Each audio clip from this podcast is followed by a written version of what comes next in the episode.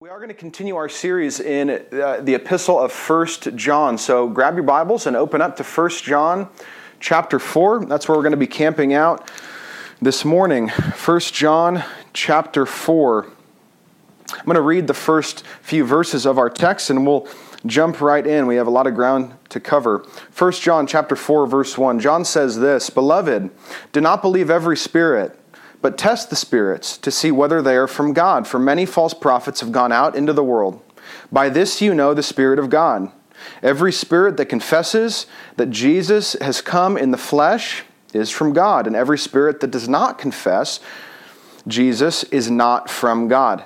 This is the spirit of the Antichrist, which you heard was coming and now is in the world already.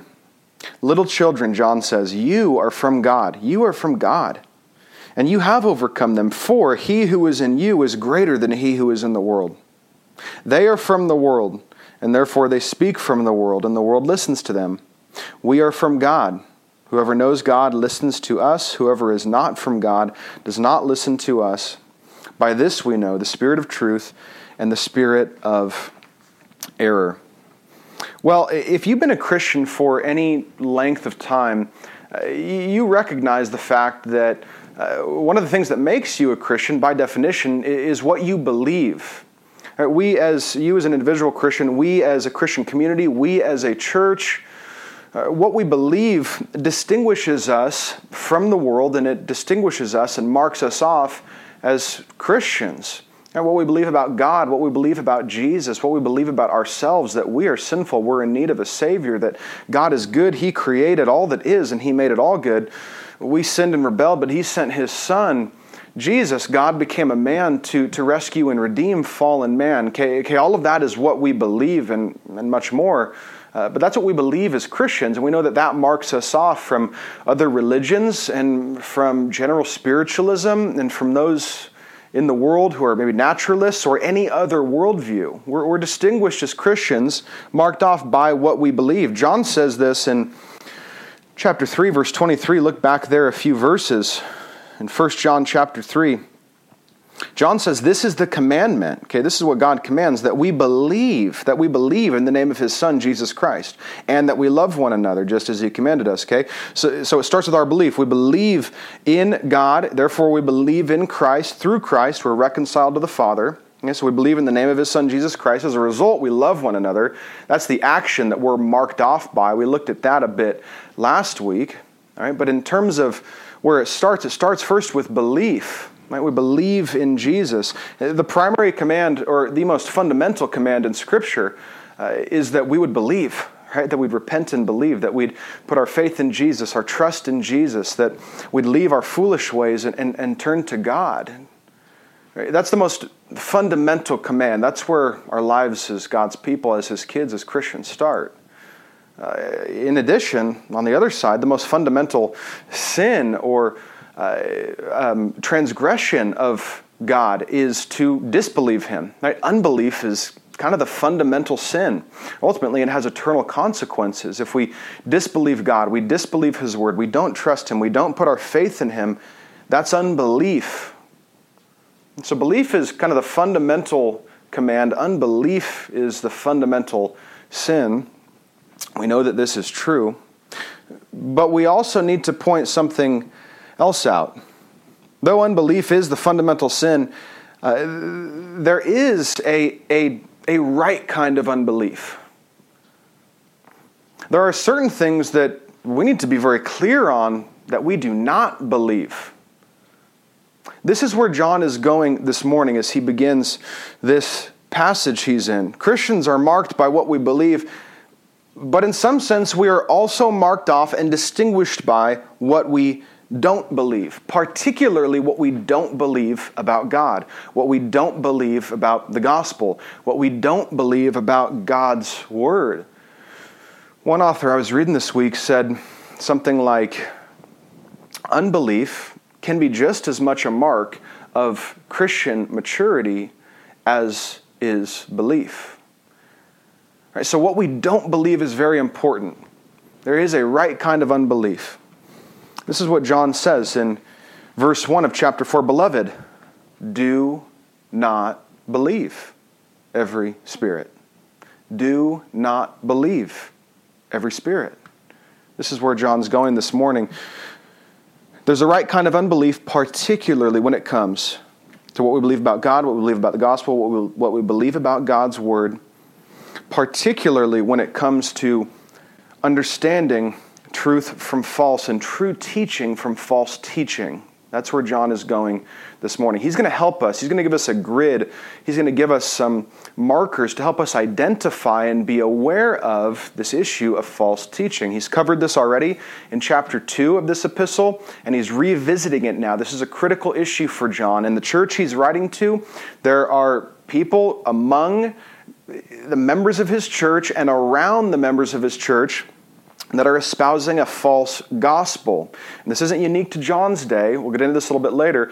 This has been an issue from the beginning of the church all through history and up until now. False teaching and false teachers are a major issue and they're rampant in the world. And so John is going to help give us some guidelines and some criteria to help us discern true and false. If you're a note taker, you can write this down. Number one, point number one for your outline the content of the teaching. The content of the teaching. How do we discern true and false, right from wrong, Christ from antichrist? Well, first we look at the content. We look at the content. What's the substance of it? What's it made of? What's actually being taught? What's going on? What's the content? That's the first thing we look at. Beloved, do not believe every spirit, but test the spirits Test the spirits to see whether they are from God. Now, when you hear this term, test the spirits, I don't want you to think of some sort of spiritual interaction with a spiritual being. You and the spirit are sitting down and you're administering some sort of test. That's, that's not what he's talking about. What he is talking about is discerning, again, true teaching from false teaching. He's talking about discerning true teaching from false teaching. Here's the deal behind every teacher, there is a spirit. Behind every teaching, there is a spirit. Okay, John says, test the spirits. Look, for many false prophets, false teachers have gone out into the world.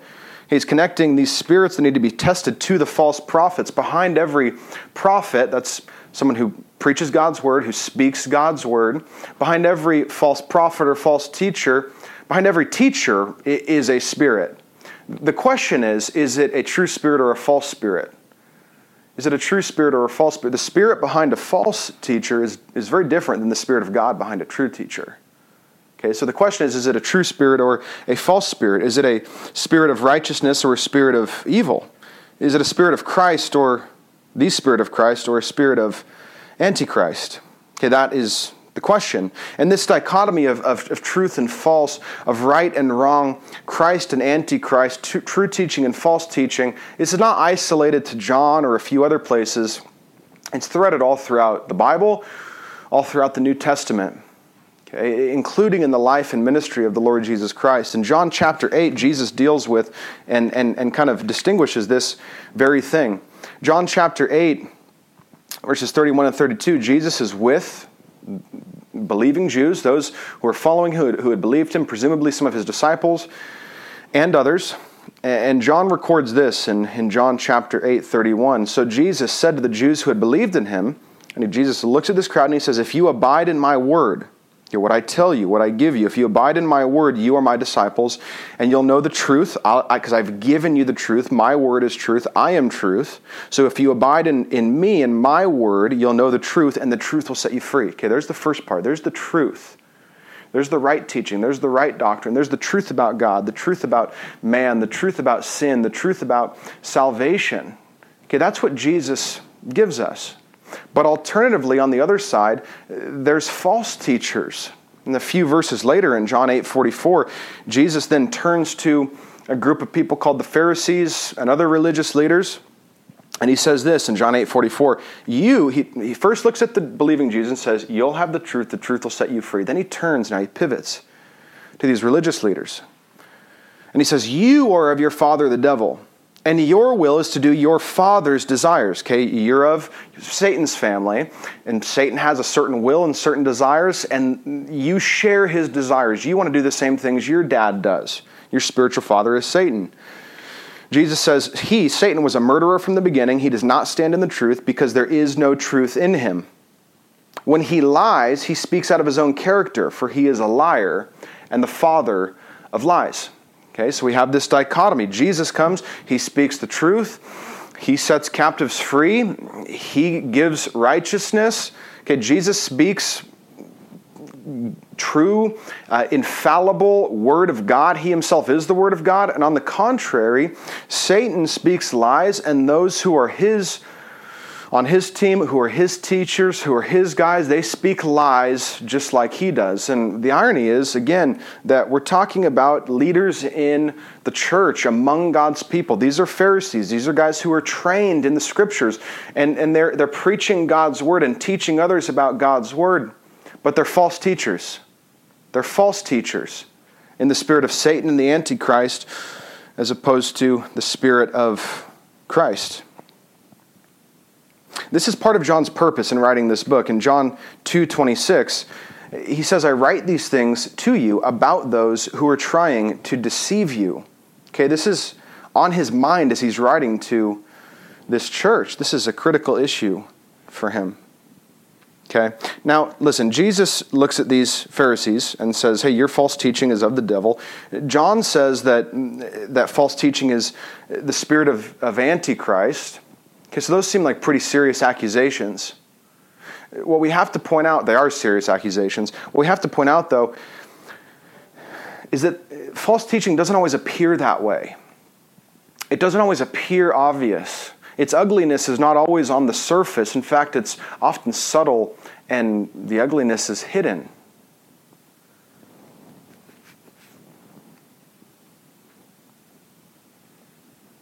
False teaching instead is tempting, oftentimes. It's alluring, and it can be attractive. Sometimes it's the message that's attractive. We're going to get into some examples later on, but just to give you one glaring example, uh, the message of the prosperity gospel, when falling on ears that don't know much about Jesus, don't know much about the Bible, uh, it can sound attractive. The prosperity gospel uh, says that, hey, we believe in Jesus, we believe in the Bible, we're all good with that. It's very deceptive. All right? False teachers don't say, come worship Satan. They don't say that. They may themselves even be deceived. Right? So they don't, they, they, don't reveal the ugliness. The ugliness is usually not on the surface. They'll say, we believe the Bible, we believe in Jesus, we have something what we call a church. And listen, here's the deal. If you believe in Jesus, that's awesome. You'll be saved. But here's, here's what happens you have to have enough faith in Jesus. And if you have enough faith, if you believe Him really strongly, really passionately, then He'll work in your life powerfully as long as you have enough faith. And here's some of the ways that He works. If you believe Him enough, man, he'll, he'll bless you materially. He'll, he'll provide for you financially. If you really believe and you you have lots of faith, He'll even make you rich.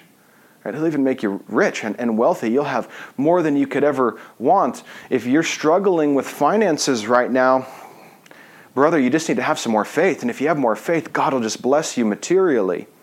If you have enough faith, God will bless you physically and mentally. You'll be in tip top shape. You won't suffer from ailments or disease or sickness. Your body won't break down. Yeah, maybe you'll get some old age, but you won't get sick or ill, and you can just get healed as long as you have enough faith. Your relationships will be stellar. You won't have any relational struggles or issues because you have enough faith God will bless all your relationships. That's the prosperity gospel. The name gives it away. The idea is the more I believe in God, the more prosperous He'll make me. Of course, that's true spiritually. That's true spiritually. Not the more we believe in God, the more God will bless us spiritually. But man, as we're walking faithfully with God, we're communing with God, we, we know God, uh, there is spiritual prosperity. I mean, we become new creatures, new creations. We look forward now to heaven. We're in God's family. But if you look at the life of Jesus Christ himself, uh, you see he wasn't wealthy. He wasn't so healthy either. He, he, he got beaten up. He actually got crucified. He died. He bled and died in tremendous amount of pain and agony. Uh, were his relationships all perfect? Not at all. Uh, he had his best friends give up on him. He had one of his best friends flat out betray him to his enemies. Uh, he had conflict with religious leaders his whole entire ministry. Now, he didn't sin at all.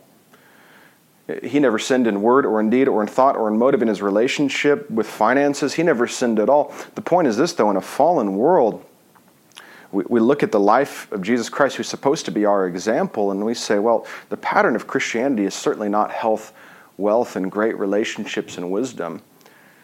Uh, that's not always the pattern. Sometimes there's suffering. We'll grow in wisdom and stature with God like Jesus did, but sometimes there's suffering. But to an ear that doesn't know much about the Bible, doesn't know much about Jesus, eh, the prosperity gospel can have uh, some attractive bait on the hook. False teaching is often tempting and attractive, and sometimes it is the message, sometimes it's the method. Sometimes churches set up to entertain uh, instead of disciple. Church is set up to entertain instead of disciple. Um, look, we want to be hospitable to people. We want to do ministry with excellence. We want to do things really well. Uh, we should never think, well, it's this is you know the church is spiritual, so we don't have to put energy and effort into the little things because no big deal, God's got it. And that's not the right way to think. We, we ought to do ministry with excellence, and we ought to provide a, a place and a venue and church service and ministries that minister to people and, and that are hospitable to people. But these are for the purpose of discipleship, not for the purpose of entertainment. When the church begins to look like the world, it doesn't have much to offer the world. The goal is not to make unbelievers as comfortable as possible so they'll just keep coming back to church. And so we set up a rock concert and we set up uh, all kinds of things that they'll really enjoy. It'll make them really comfortable, so they'll be entertained, so they'll go to church. That, that's really not the goal. The goal is discipleship.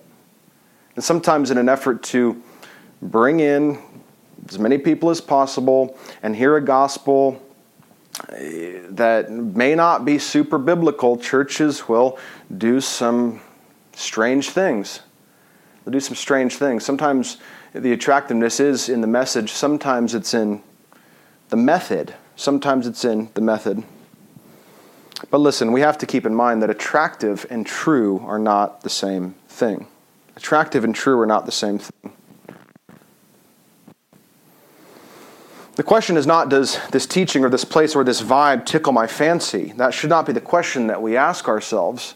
Is this, does this fit me? Is the, do I like this? Is this my style? Is this my vibe? The question we should ask is is it true? Is it true? That's what we should ask. That's the most fundamental question, at least, we should ask. John says that false teachers, false teaching is often subtle, it often looks attractive, but behind every false teacher, there is a false spirit. In addition, many false teachers, false prophets, false spirits have gone out into the world. The second part of verse 1 of chapter 4 many false prophets have gone out into the world. Okay, this is not a small scale operation, in other words. This is a rampant issue in the world and in the church. Many false prophets have gone out into the world. If you look at some of the best selling books that are Christian titles, not all the time, but oftentimes they're books that have a Christian stamp on them with someone with a big smile on the cover, or someone who looks really attractive and really wealthy and really put together on the cover. And they have the Christian stamp on them and they're filled with garbage. Not all the time, but oftentimes. The stuff, the content that passes as Christian is sometimes absolutely astounding. It's vaguely spiritual kind of deism and moralism. It's not Christianity turn on Christian radio, oftentimes what's coming through the airwaves is garbage. We turn on TBN or Christian television. What comes through the television screen is garbage. And let's not even get to the internet. Look, here's the quandary with, with, with technology like the internet is that good Bible teaching resources of all sorts are available for free online. It's, a, it's an amazing thing, but we have to be really careful. If we don't know our way around, if we don't have a compass for discerning what John says true from false, we can get in some real trouble. Okay, so for those of you who are, who are younger Christians, before you log online somewhere, before you pick up a book, before you listen to someone on the radio, find an older Christian in our church to, to help you to help to help you walk through that, to help you learn, to help you get a grid and a compass and a framework so you can know, okay, I want to avoid this, and here's why I want to avoid it. Uh, and I want to go for this, and here's why I want to go go for that. Okay, you need, we need help with this. Don't jump into the pool of the internet uh, blindly. It's, it's really hit or miss. It can be a very dangerous thing. There are many false prophets that have gone out into the world. Uh, books, radio, television, internet, in addition, churches. Churches. Just because an organization calls itself a church does not mean it's a faithful church. This is a difficult thing to grasp, but this is what John has been saying for this whole epistle. Oftentimes false teaching and false teachers, they're not some they're not some group of people way out there disconnected from us out in some nether region that we never have any real contact with. It's more just an idea for us. We've never really experienced interaction with these people. That's not what John says. He says these people are in the church, from the church, around the church. This is what he says in chapter 2 verses 18 and 19. Look back there with me. John says, Little children, it is the last hour. And as you have heard, Antichrist is coming. And so now many Antichrists have come. Okay, all Antichrist means is against Christ. Okay, it's not, don't think some, the beast in Revelation, just against Christ, opponents of Christ, contrary to Christ. Therefore, we know it's the last hour. Now here's the key, verse 19 these antichrists, these people who were against Christ, they went out from us. They were part of the church. They looked like Christians. They were part of the church body, physically at least. they looked like Christians. They talked like Christians. They acted like Christians. But John says they were not of us. They were not of us. They looked like they were part of God's people, but they weren't God's people. If they had been of us, they would have continued with us, but they went out that it might become plain that they all are not of us. These are people from the church. We ought not to be deceived about this. Paul says something similar in Acts chapter 20. He's been in a particular church in a particular place for some time, and now the Holy Spirit's calling him elsewhere, and he sits down with the leaders and the, and the elders of the church, and he exhorts them and warns them about this very issue. This is what he says in Acts 20, starting in verse 28.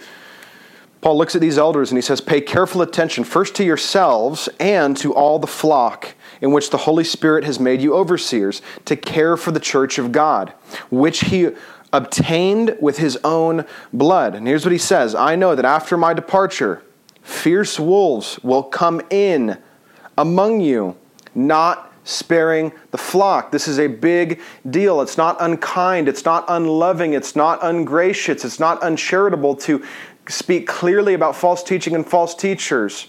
Paul says there are nasty wolves out there that, that, that like to jump over the fence and they look for fat, vulnerable sheep that they want to munch up. And Paul says if you are in leadership and your position is we just need to be kind. We can't call falsehood falsehood. We just need to give everyone a million chances. Paul says, no, no, no, that's unkind to your people. You need to protect your people from wolves. You need to protect the church from false teachers. You need to protect God's people, God's kids from the assault of the enemy. That's what you've been appointed to. He's talking here to pastors, church leaders, particularly to elders, okay? That's the deal. So, this talk about false teaching, the clarity of it is not mean, it's not from a critical spirit, it's not to be unkind, it's just simply biblical. We must not be ignorant, we must be aware of what God calls us to do. Paul says, I know that after my departure, fierce wolves will come in from among you, not sparing the flock. They'll have no mercy. And listen, verse 30 From among your own selves will arise men speaking twisted things to draw away disciples after them. This, this is often an in house issue. Often an in house issue. Okay, so, so we, need, we, need, we need clarity on this issue. We need to be aware there's lots of false teachers in the world. Our goal is not to go around with a shotgun looking for everybody who errs doctrinally a little bit. There's a difference between error and heresy. There's a difference between error, making a mistake, and false teaching for sure. Right? But but nonetheless, we ought not pretend like this is not an issue. It clearly is for the apostles, and the biblical authors. This is threaded all throughout the New Testament. John devotes a lot of this epistle that we're in to this matter. Again, he views it as critical. But we also have to say this John's goal in this is not that we would be, again, theological headhunters. That's not what his goal is, right? There's a difference between false teaching and error. His goal is also that not that we would be nervous or scared or unsettled. The goal is not that we'd walk away from reading or hearing this and think, oh my goodness, am, am I believing the right things? Have I ever listened to a false teacher? I, am nervous now. I, have lost my bearing. I'm, I'm, I'm uncertain. Am I doing the right thing? Okay, that's not his goal. He doesn't want to shake us up that way. Here's his goal that we would be informed, that we would be aware, and that we would be equipped. Informed, aware, and equipped. Church, he wants us to be discerning. He wants us to be discerning.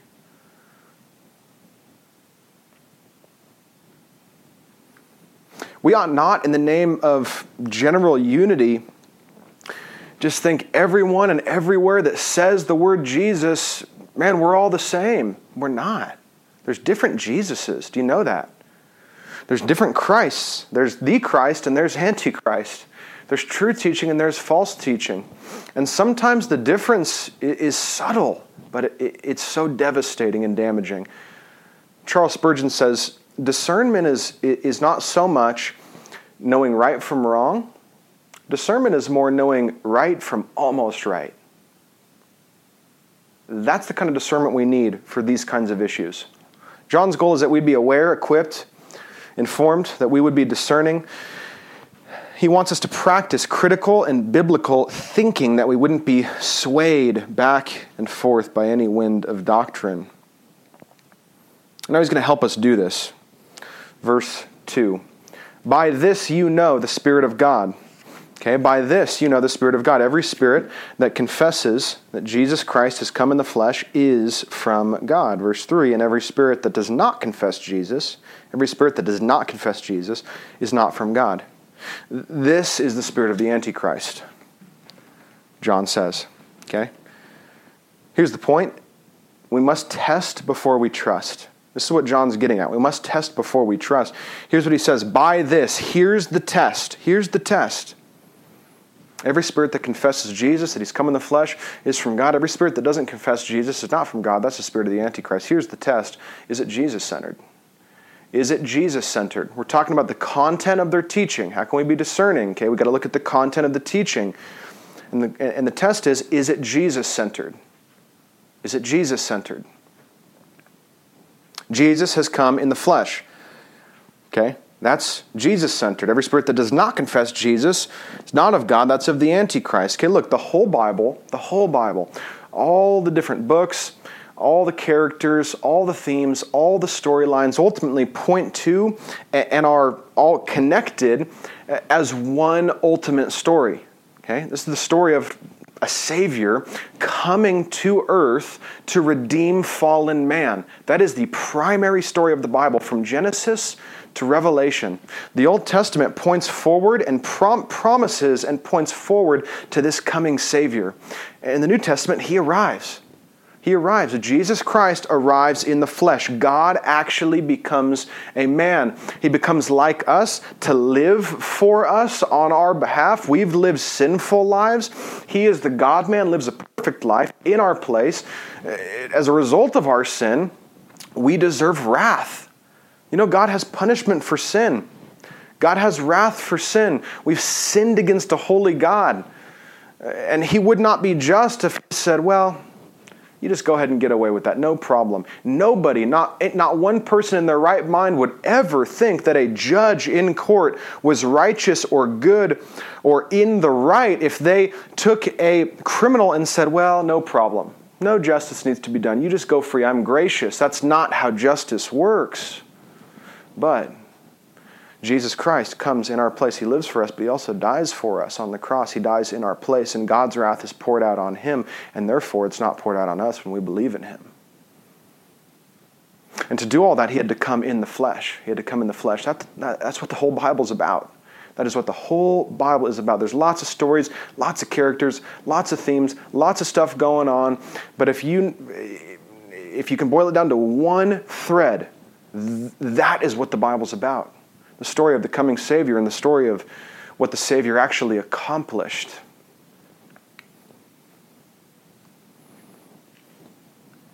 The Bible is about Jesus. Therefore, church preaching the Bible must be about Jesus. The Bible is about Jesus. Therefore, faithful preaching ultimately is about Jesus. John says if it's not Jesus centered, it's not of the Spirit of God.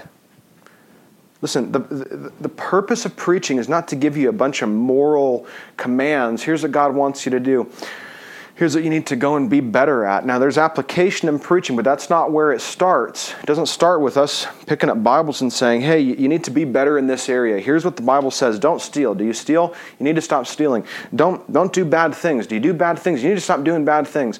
Get in an accountability group and stop doing bad things. Now, that's part of it, but that's not the primary purpose. The primary purpose is not, here's what we must do. The primary purpose is pointing to what Jesus has done and as a result, how we respond to Him in faith. All right, so we want to make much of Jesus, and then we want to encourage each other to be like Jesus. Part of preaching, then, in the application, is saying, hey, let's strive together by God's grace to look like our Lord Jesus.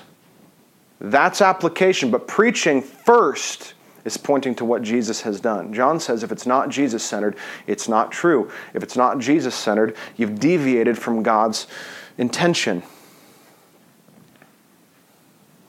John says there's lots, there's lots of counterfeits. Here's the test. If it misrepresents Jesus, if it distorts Jesus, and I'll even take that further, if it takes the focus off Jesus, then it's false. Then it's false. Do you realize that throughout history, the false, the, the heresies, the false teaching, the false doctrine, all throughout history, most of it, interestingly enough, most of it centers around the person of Jesus. Most of it is not about the Father. Most of it is not about the Spirit. Most of it is about the person of Jesus. Just to give you a flavor of this, I'm going to uh, wrote down a few heresies throughout history. And I'm going to list some of these off to you, not to give you a history lesson and not so you memorize a bunch of heresies, but to give you a flavor of what the church has had to deal with over the centuries. Lots and lots and lots. This is just a small sample size. Lots of false teaching centered around the person of Jesus. Let's start with a do- doctrine called adoptionism. It's the belief that Jesus centers on Jesus, is not eternally God, but he became God sometime after his birth. So he's a man, he becomes God. Okay, that's a total false teaching on the nature and person and deity of Jesus. It totally distorts the whole deal, the whole doctrine of Christ. Okay, Arianism. This is popular in I think the fourth century. You can read about a man named Athanasius who was not an Arian and who fought basically by himself against the Arian world. Many of Christians at that time practiced this false doctrine of Arianism, believed it. And it's the belief that Jesus and the Holy Spirit were, are, are lesser created beings and not persons of the Godhead. So they would say, We talk highly about Jesus. He's still the Savior. He died on the cross. We love Jesus, but he, he's not really God. He's a created being. Maybe he's kind of divine, but ultimately he's created. Okay, it totally dis- distorts the person of Jesus. How about docetism, the belief that Jesus was divine, and while on earth he only seemed human? Okay, it's kind of what John's saying. John says, no, Jesus actually came in the flesh. Docetists would say, well, he just looked that way. Just seemed that way. He wasn't really a man, though. He wasn't really fleshy like we are. He, he, he wasn't fully man. He was just God. He just looked like a man. Okay, messes with the person, nature, work of Jesus. But the Ebionites, a Jewish Christian group that believed that Jesus did not exist before his birth and that God adopted him at his baptism. The kenosis, the belief that Jesus ceased to be divine while on earth. So you have that one kind of the opposite way. So he is God, but he comes to earth as a man, and then instead of adding humanity to his divinity, which is the right teaching, a kenosis theory says that uh, actually, God became a man and only a man. He stopped being God. Okay, well, you can see how that messes up the person and work of Christ. We could go on and on and on. Modalism, Monarchianism, Monophysitism, Nestorianism, Socinianism, all of these in some way or another meddle with the person of Jesus, his nature, and his work. And eh, just to be clear, these doctrines have not gone away. They've just evolved and become a bit more modern, less classifiable as Christians have cared less and less about doctrine and less and less about the scriptures. There's not as many clear cut uh, false doctrines of false teaching nowadays, at least that are widespread, but they've just kind of evolved into these modern sorts of vague, jellyfishy type of teachings. Right? Positive thinking is rampant in the church. The prosperity gospel, as we mentioned earlier, is rampant in the church. Progressive Christianity it's a revisionist view of the scriptures. It has a strong vo- focus on social justice and an overemphasis on politics. Okay, all of it is all of that is rooted in liberal Christianity in the modern era. Okay, believe it or not, the right wing like right wing Christianity type deal, uh, it actually comes from modern liberalism. Ironic enough. Moralistic therapeutic deism kind of the general feel. The description i read on that was just new the new american religion. We don't have time to unpack all of that but the name is quite telling in and of itself. So these doctrines have not really gone away. Uh, false teaching has not gone away. It's just evolved into something a little bit more palatable for modern ears. Here's what john says don't First, trust. Instead, first test. Test before you trust. You must test before you trust. We must test the content of teaching. Okay, this is critical, absolutely important. We also need to note this that while we want to be discerning about teaching and diligent and vigilant about that, we also know that there's two parties when it comes to sermons being preached there's the preacher and there's the hearer. John's given us some instruction what we do when we're hearing, what we do when we're receiving, how do we discern true and false? But, but now he wants to move to the other party, to us, as we receive.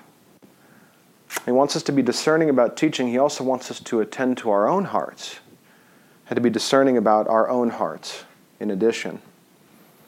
Point number two, and the last point for us today the character of the listener. The first was the content of the teaching, the second is the character of the listener. Verse 4 Little children, you are from God. Okay, he switches here from their teaching to now us. You are from God. He says in verse 4 and, and have overcome them. You're from God, you've overcome them. For, because, here's why you've overcome, because he who is in you is greater than he who is in the world. He who is in you, that's the Spirit of God, is greater than he who is in the world. Look, here's the deal we need the Spirit of God. We need the Spirit of God. If we're going to discern false teaching, if we're going to discern right from wrong, if we're going to be able to do that for ourselves and help others with, with that, if we're going to be able to overcome worldliness and worldly teaching, we need the Spirit of God. And for Christians, John says, you have the Spirit of God. He wants to warn us, he also wants to assure us. Friend, if you're a Christian, if you believe in Jesus, your life's been transformed if, if, if you believe who he is and what he's done and you're seeking to follow him as a result, that means that you're filled with the Holy Spirit. God has actually made his home in you. Okay, John says, He, He, He who is in you is greater than he who is in the world. He's talking about the Spirit of Christ, the Holy Spirit. He who is in you. The Holy Spirit is not an impersonal, uh, mystical force. The Holy Spirit's a person. The Holy Spirit is God. And the Holy Spirit has made his home in God's people, in Christians. We need the Spirit of God, and Christians have the Spirit of God. The Holy Spirit, church, gives us faith when we have no faith. He renews our heart.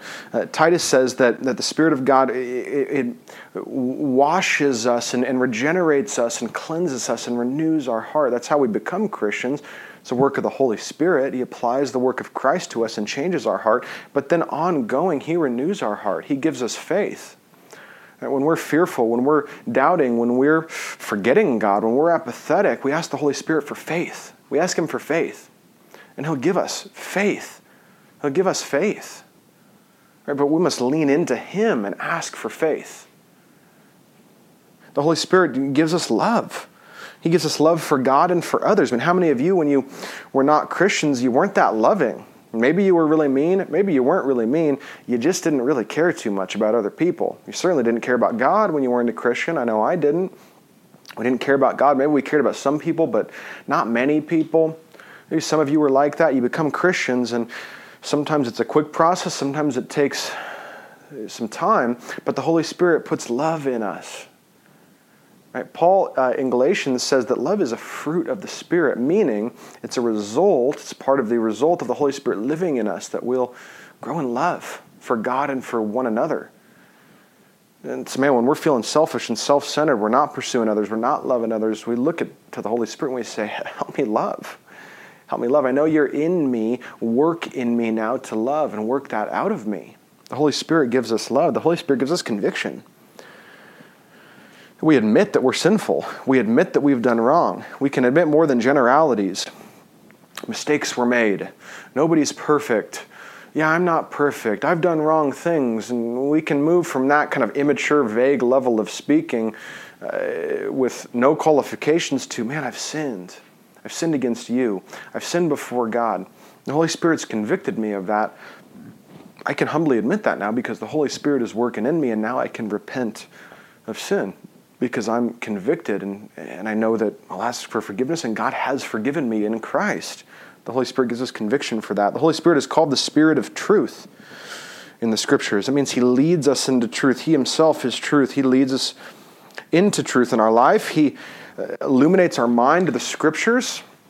And He is the Spirit of truth. So, what that means is when we're reading the Scriptures as Christians and we're seeking to know God, not as an academic exercise, but seeking to know God and learn about who He is, that the, that the Holy Spirit is actually there helping us understand, illuminating our minds, giving us insight into the text, showing us what God intends for us to learn about Him from the text. The Holy Spirit does that. He leads us into truth as we read the scriptures. This, was, this is why we talk about the scriptures so much. It's so important that we understand this is God's primary way of speaking to us. Remember, I was talking to a guy one time, and he said, Well, God speaks to me in different ways. And I said, Well, God doesn't, God doesn't do that. God doesn't speak in different ways, not primarily. He said, I don't really read my, read my Bible. God speaks to me in different ways. And I said, Well, brother, he, that's just not accurate. There's no replacement for God's Word. This is how He speaks to us.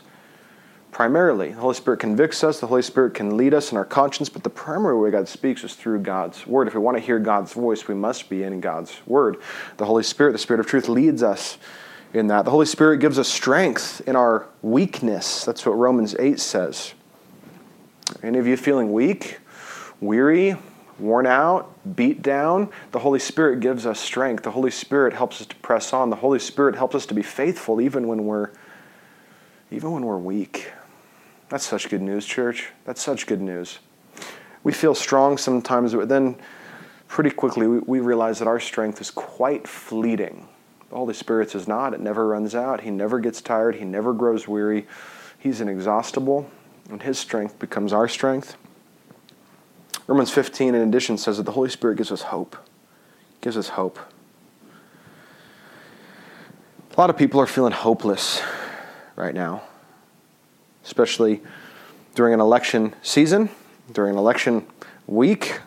Uh, different reasons, different sides. The point is, a lot of people are feeling hopeless. If we put our faith, if we put our hope in the affairs of the world, sometimes we'll be excited, sometimes we'll be hopeless if we put our hope in the person of God, if we lean into the Holy Spirit for hope, we'll never be disappointed.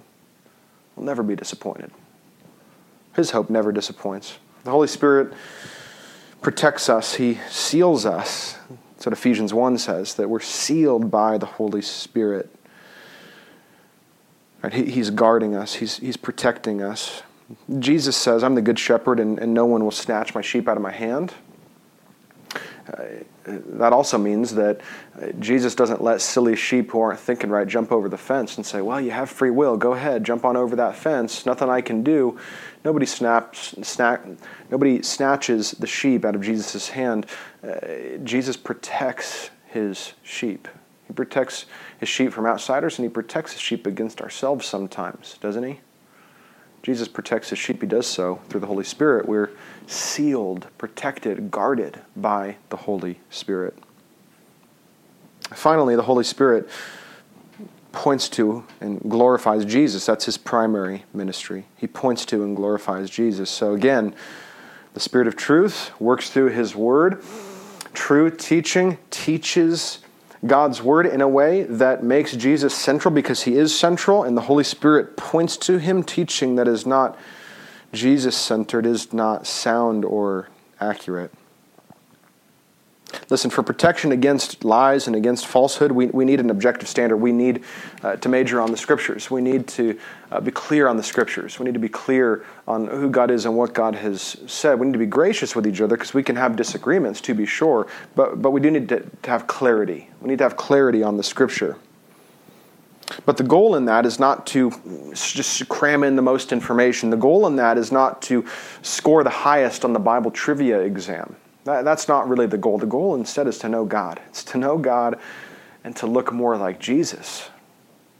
It's to know God and to become more like Jesus. And for that we need we need the Spirit of God. John Calvin says this regarding this verse. He says, Unless the Spirit of wisdom is present, there is little or no profit in having God's word in our hands. Now we need the Spirit of wisdom. We need the Holy Spirit, the Spirit of truth, the Spirit of wisdom to apply God's word to us and to illuminate our minds to God's word and to help us to know God as we learn God's word. Church, you and I have not overcome the world.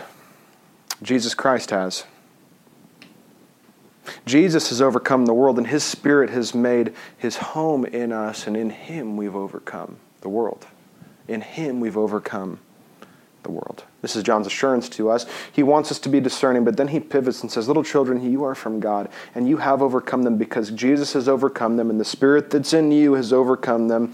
They are from the world. They speak from the world. The world listens to them. We are from God, and you listen to us. Whoever knows God listens to us. Whoever is not from God does not listen to us. By this we know the spirit of truth and the spirit of error. In him we have overcome.